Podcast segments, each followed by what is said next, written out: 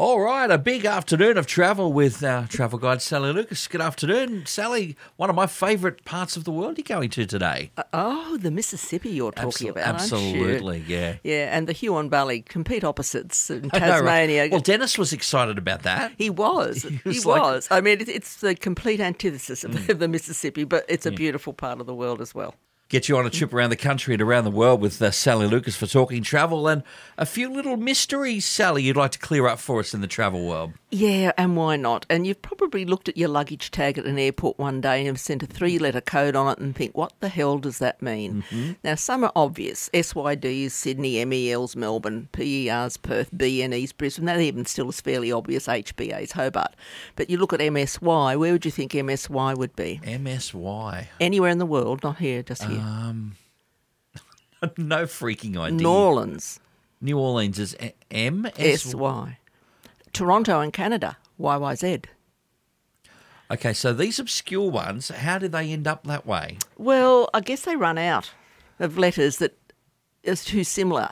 So IATA, the International Air Transport Association, uh, Well, they just assign them, do they? they assign, like, for example, DAD, DAD is Da Nang in Vietnam. So mm. it's got the DA there, but Yeah. maybe there was another had DAN, or mm. BRR is Borough in Scotland, Shetland Island. But like you take this airport, for example, Governor, Governador Andre Franco Montoro International. Now, imagine trying to put that in Sao Paulo, but the three letter code or its acronym is GRU. So just to let people hmm. know, they the IATA has to come up with a three-letter code that we all understand within the industry. Anyone in the airline industry, the travel industry, we we, we talk in hmm. code. it's Yeah, fair. but it, you know, it's like a shorthand, I suppose, for, for all the different airports. So maybe that's a little mystery that I've helped you with today. That you wonder what some of these funny three-letter codes are on your bag. I I reckon that's about what three months worth of training just to get get up to speed on some of those. It is too. Now, another one is number four is considered um, unlucky in China because it sounds like the word for death. And that's why that is. So they don't have a fourth floor in some buildings and so on. So this is why some places don't have a thirteenth floor? But Exactly. yeah. This, this, in Western, yes, uh, our civilization, it's the number 13. So, but the only number the airlines really care about is the ticket price, and that's got nothing to do with superstition. of course not. And another one, like someone said, like as a question here, I'm not going to necessarily answer it, but it's really weird. But why are there still ashtrays in aircraft toilets? And some of them do, some of them don't. But mm. you, you know, you just think, well, yeah, well, why you're not allowed to smoke on a plane? You're not even allowed to vape. But they just say they have done it because careless smokers do still. And so at least if they put the ashtray there, it's going to stop a fire. It's the Fair hope. enough. Okay, because my mind was well, maybe there are a few older planes, older actual f- that are around, and they just haven't updated the the decor. Shall we Yeah. say? Well, but if that's that's not the case, Not not necessarily. And another one is why is tipping so frowned upon in Japan? And if you know, in America, they earn Mm. poor wages, and so tipping is just a, a way of life. it's just part of it. yeah. But in Australia, we don't like to tip because we generally we are on r- relatively good wages by comparison. I will only tip personally if I've had exceptional service, and, and then I, I will. Mm. But I would I don't tip automatically in Australia.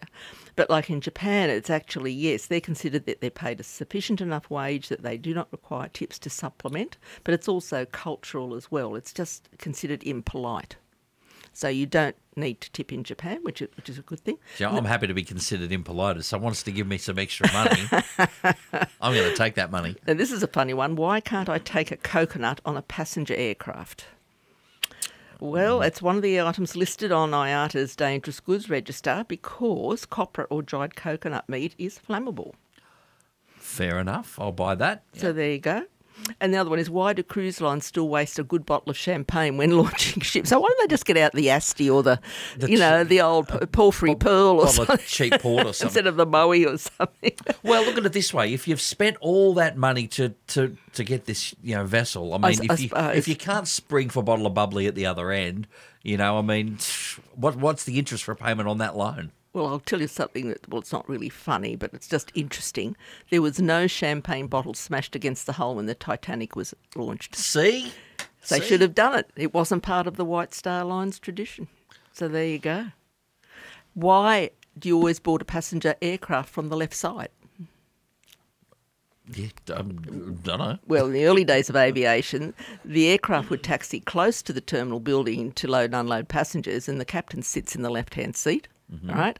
So it was much easier for him or her to judge the wing clearance on that side.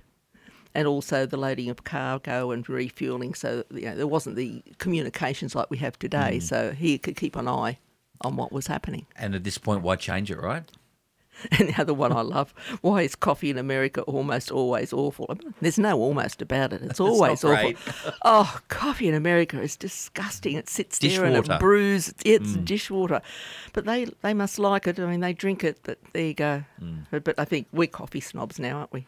Yeah, I think that's uh, in the last couple of decades, very much so. Yeah, yeah. So look, they're just some interesting little bits and pieces there. I thought that people might like like to know. Or and the other thing is, why do um, nearly every hotel bed and bathroom have all white sheets and towels?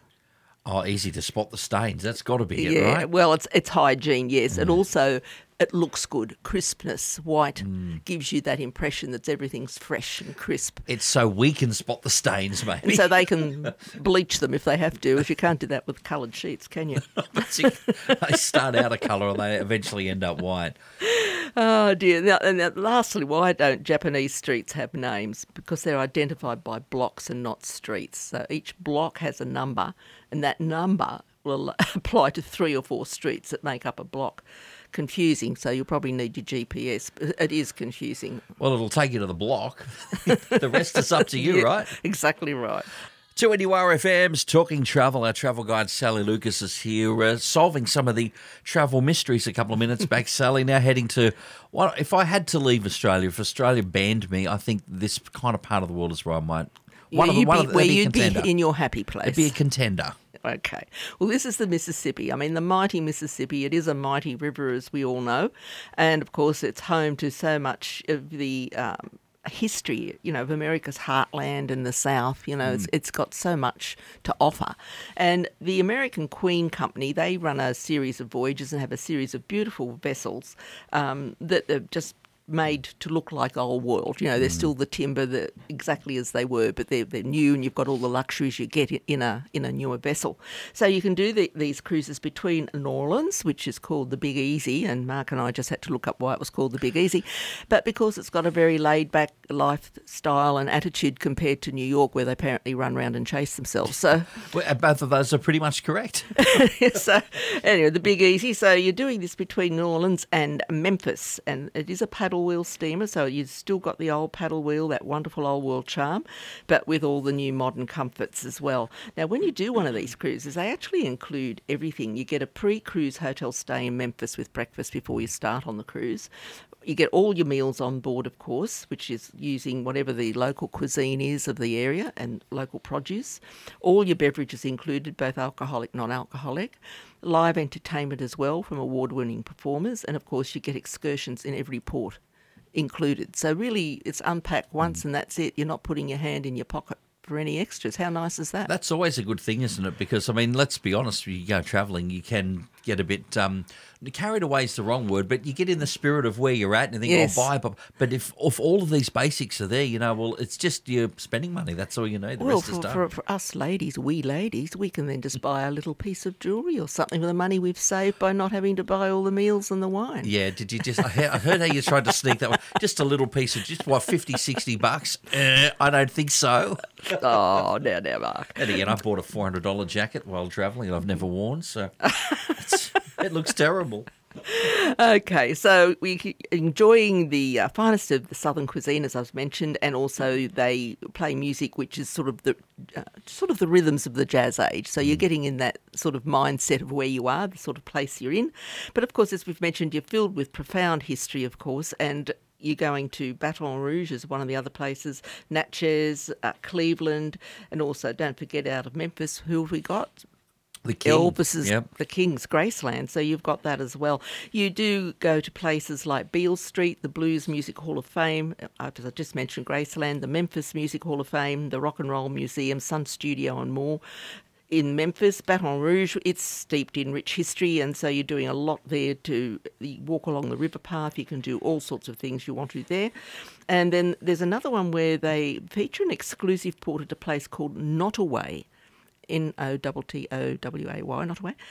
And what they have there is the largest standing pre-Civil War era, era mansion in the south.